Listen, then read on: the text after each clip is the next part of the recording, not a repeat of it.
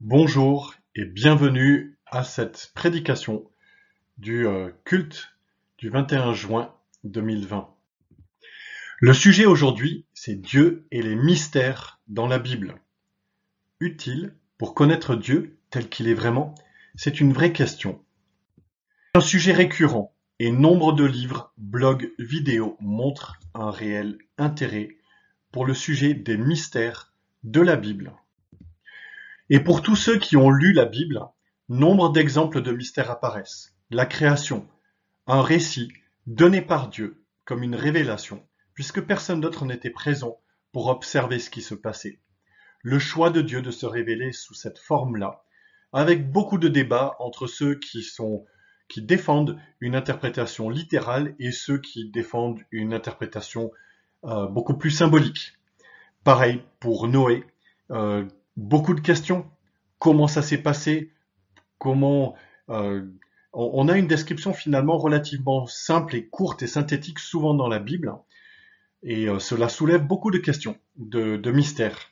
On pourrait citer la tour de Babel aussi, mais aussi les, euh, toutes les prophéties, tout ce que les prophètes ont écrit. là, on voit par exemple la, la statue que Daniel a vue, et puis tous les sujets qui sont directement mentionnés, mais qui sont présents, puisque on a des périodes longues de silence. Euh, donc on trouve des articles sur 400 ans de silence, par exemple. Ça, c'est toute la partie Ancien Testament, mais ça s'est pas arrêté. On a aussi, en fait, euh, euh, dans le Nouveau Testament, des, questions sur la, Nouvelle Jérusalem, la, le, le retour de Jésus-Christ, les chiffres comme 666, qu'est-ce que ça veut dire? On a beaucoup, beaucoup de questions euh, sur ces sujets. On a un certain nombre de choses qui nous sont dites, mais bibliquement parlant, il y a beaucoup de questions, de mystères qui restent. Alors, une vieille expression française qui peut peut-être s'appliquer à nous, ça c'est vraiment la question. Est-ce que nous sommes en train de jeter le bébé avec l'eau du bain? Alors l'eau du bain, elle sert à nettoyer ce qui est sale. Et dans des sujets comme le côté euh, mystère, très rapidement on associe mystère et secte, euh, secret, euh, code initiation, etc. par exemple, tout le côté numérologie, ou alors le fait de lire des mots verticalement, horizontalement, etc. oui, il y a une partie qu'il faut nettoyer et mettre de côté et ce n'est pas le sujet d'aujourd'hui. Par contre, si on ne discerne pas ce qui est important, on peut jeter ce qui a une valeur extrême, et dans le proverbe, il s'agit du bébé. Euh, on ne cherche pas à se débarrasser de tout ce qui est dans la bassine, mais uniquement de l'eau sale, et on veut au contraire préserver ce qui a de la valeur. Alors aujourd'hui, nous allons voir une première partie assez courte en termes d'introduction sur le terme de mystère dans la Bible et surtout dans le Nouveau Testament. Nous allons ensuite passer un peu de temps dans un exemple particulier de mystère. Et puis nous allons passer à une conclusion en deux sous-parties, la fonction des mystères bibliques et puis des applications. Alors pour l'introduction sur le côté mystère, je souhaite aujourd'hui vraiment présenter une introduction positive à un sujet polémique.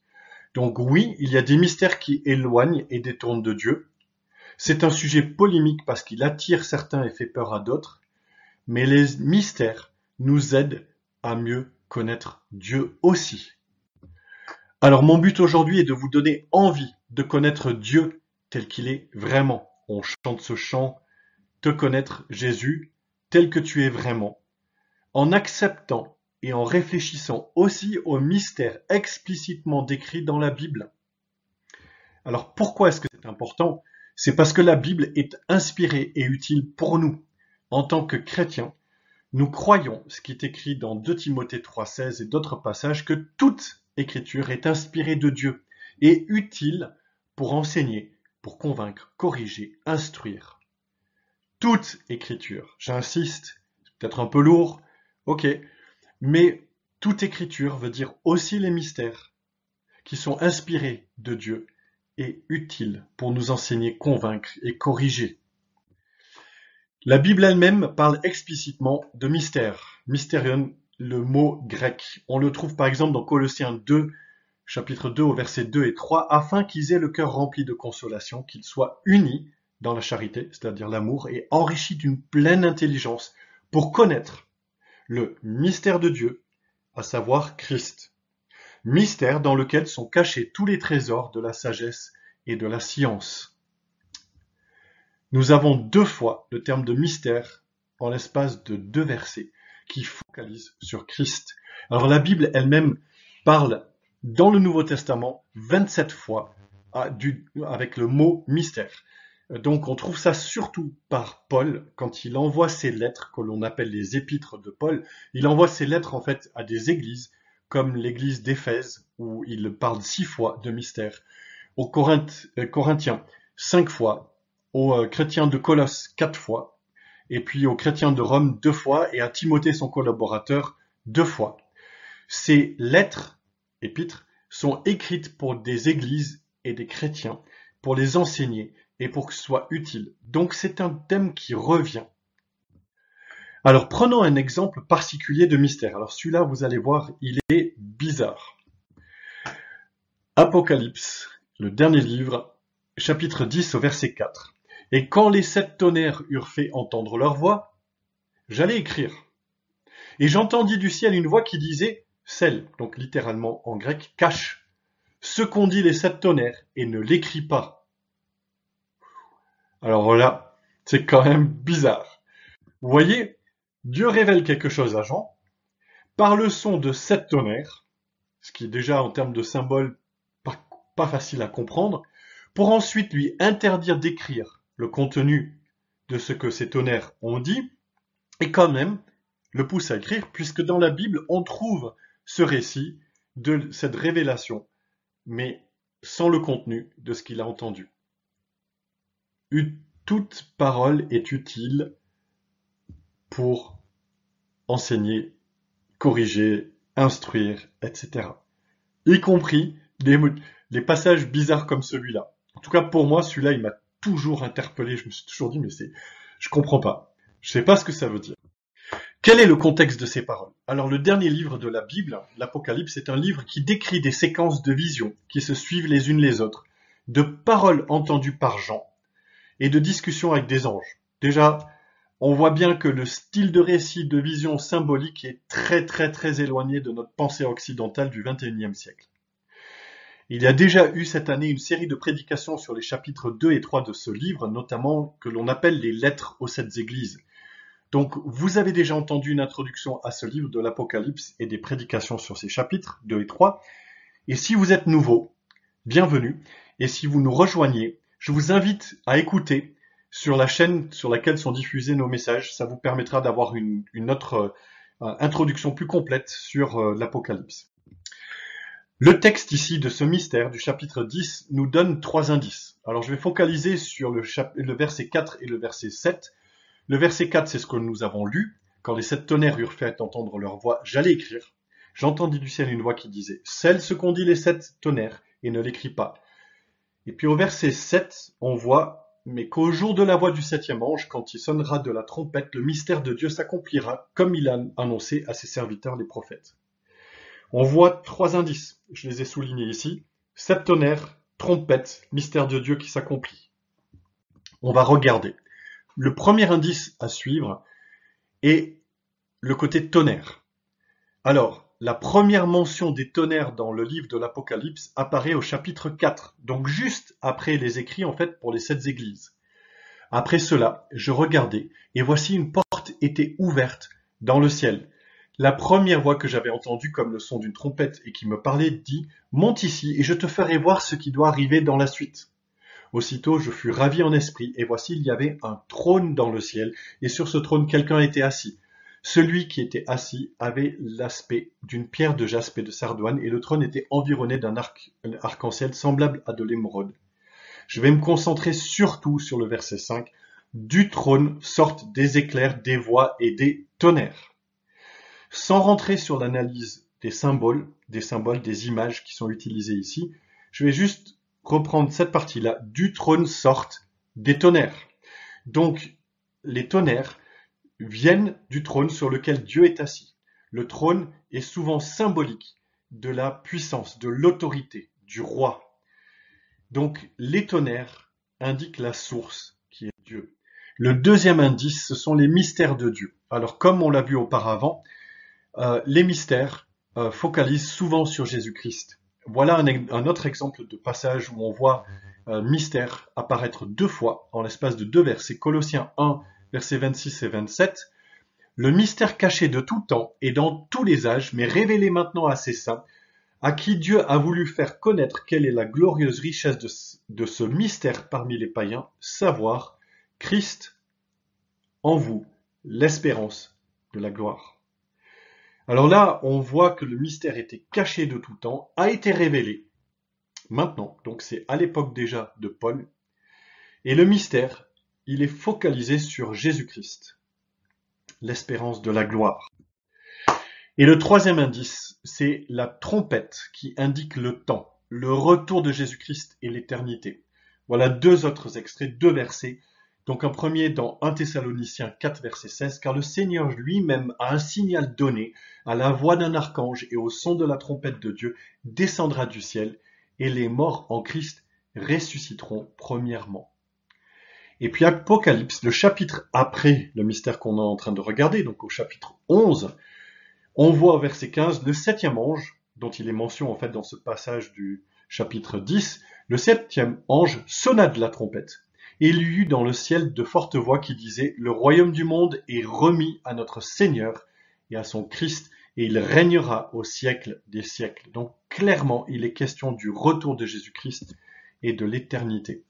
Donc on voit des liens entre le mystère et le trône de Dieu dans le ciel, d'où sortent le son des, tonnerres, la révélation des mystères qui pointent vers Jésus-Christ, et temporellement une focalisation sur le retour de Jésus qui régnera pour l'éternité. Donc on commence déjà à mieux comprendre le, le contexte, le lien, les liens, ou une certaine série de liens qui commencent à se tisser comme dans une tapisserie. Est-ce que pour cela tout est clair? Hmm, Pas vraiment.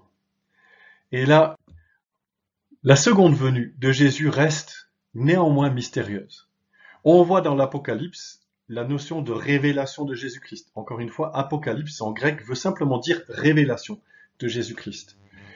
On voit Jésus lui-même qui dans Matthieu 24, quand quand ses disciples lui posent les questions sur la fin des temps, dit pour ce qui est du jour et de l'heure, personne ne le sait. Alors c'est quand même incroyable, ni les anges des cieux, pour que ça on peut dire, ni le Fils, mais le Père seul. Alors ça, c'est quand même surprenant. Ce qui arrivera, ce qui arriva, pardon, du temps de Noé arrivera de même à l'avènement du Fils de l'homme. L'avènement du Fils de l'homme, c'est le retour de Jésus-Christ. Car dans les jours qui précédèrent le déluge, les hommes mangeaient et buvaient, se mariaient et mariaient leurs enfants, jusqu'au jour où Noé entra dans l'arche. Ils ne se doutèrent de rien, jusqu'à ce que le déluge vint et les emporta tous. Il en sera de même à l'avènement du Fils de l'homme. Clairement, il y a une question mystérieuse. Alors, la fonction, la fonction des mystères. Pourquoi prendre ce sujet? D'abord parce qu'il existe toute une série de mystères dans la Bible. Cela éveille notre intérêt dans la lecture et pousse à l'étude. Je voudrais vous encourager à vraiment ne pas filtrer les mystères bibliques, mais de les lire, de les méditer et de les étudier ces mystères aussi révèlent notre centre d'intérêt. Sommes-nous intéressés par ce qui va nous arriver? Ou bien cherchons-nous à connaître Dieu? C'est une vraie question. Beaucoup de gens qui sont très très focalisés sur la partie de l'Apocalypse et la fin des temps sont focalisés sur ce qui va nous arriver, à nous humains, les choses, les chamboulements, etc. Ouais, mais l'Apocalypse, c'est la révélation de Jésus-Christ c'est principalement focalisé sur lui. Est-ce que nous sommes encore capables d'entendre ce que ce livre nous apprend sur Jésus ou est-ce que nous sommes tellement focalisés sur ce que va nous arriver en fait à nous humains que finalement on n'entend même plus ce qui est écrit et dit par rapport à Dieu? Et si nous cherchons à connaître Dieu, sommes-nous prêts à connaître Dieu dans des aspects qui nous dérangent et nous surprennent? Ça, encore une fois, va nous montrer tous les filtres que nous avons, tout ce que nous zappons, tout ce que nous ne, lisons pas et toutes les questions que nous pouvons avoir par rapport à la Bible. Voici quelques mystères à étudier, à méditer. Dieu le Père connaît seul la date du retour de Jésus. Alors ça déjà, c'est super surprenant. Mais on, trouve un autre mystère par rapport au Saint-Esprit qui souffle où il veut et donne les dons à qui il veut. Il ne donne pas les dons selon ce que le Père a décidé, c'est le Saint-Esprit donne à qui il veut, ce qu'il veut. Il y a une liberté d'action et une forme de rôle différent, clairement assumé en fait dans la Bible, qui n'explique pas tout, mais qui nous présente des faits.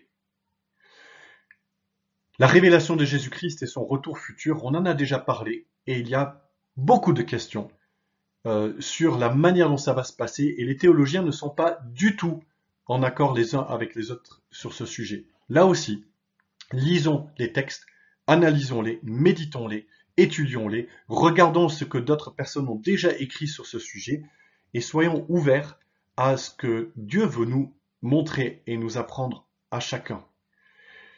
On a des sujets généraux comme la création et l'univers, les récits dans la Bible, mais aussi le côté plan de Dieu, les royaumes, par exemple tout ce qui est décrit dans les livres de Daniel et de l'Apocalypse. Puis il y a des sujets avec lesquels on est familier. En tout cas, on a l'impression d'être familier. Dieu nous aime. Oui, la Bible le dit. Jean 3,16. Clairement, c'est car Dieu a tant aimé le monde qu'il a donné son Fils unique afin que quiconque croit en lui ait la vie éternelle et ne périsse pas. Mais pourquoi Dieu nous aime? Est-ce que vous le savez? La Bible ne répond pas à cette question. Elle laisse ce mystère. Elle affirme des choses, comme la souffrance. Aucune explication, aucune justification dans la Bible du thème de la souffrance. Le livre de Job est, plein de, ces discours, de ces lamentations de Job par rapport à ce qui lui arrive à juste titre, des attaques, des jugements de ses amis qui disent mais c'est ta faute si jamais ça t'arrive. La souffrance, c'est sûr que c'est une punition de Dieu alors que la Bible ne dit pas ça. Donc, aucune explication, aucune justification. Au contraire, Dieu euh, défend Job à la fin et dit non, non, lui, je lui ai confié ma gloire et il ne m'a pas renié au moment de la souffrance. Et puis les symboles dans la Bible. Sujet très très vaste. Ne regardons que les psaumes par exemple. 3000 ans de chants, de prières des juifs. 3000 ans où dans les synagogues on entend les chants et les prières des juifs. Mais aussi les mêmes psaumes sont utilisés aujourd'hui par les chrétiens depuis 2000 ans, qu'ils soient catholiques, orthodoxes, protestants, évangéliques. Qu'importe la dénomination, les psaumes sont un réservoir commun de prières, de chants, de lamentations, de louanges pour les uns et les autres. Est-ce que nous sommes attentifs aux symboles qui sont décrits dans ces psaumes et dans la Bible en général? C'est une vraie question. Alors, application, je voudrais vous encourager justement à méditer et à étudier. Et pour cela, de focaliser à la fois sur tous les mystères qui sont liés à notre espérance.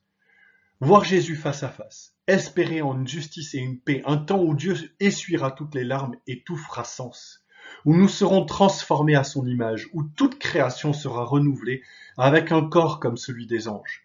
Toute cette notion du futur qui est encore ouverte, où il y a beaucoup de questions, des descriptions qui sont données mais qui sont souvent incomplètes et qui nous donnent à la fois comme un apéritif mais c'est pas encore une réalité.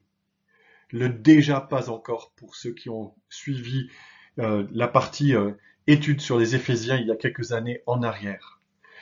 Et ici-bas, en attendant, voulons-nous connaître Dieu tel qu'il est, sans le mettre dans une boîte, sans le mettre dans un système de théologie systématique qui, euh, qui est très utile pour une checklist, mais qui peut aussi à un moment donné, en fait, donner une image de Dieu comme si on avait tout compris de lui.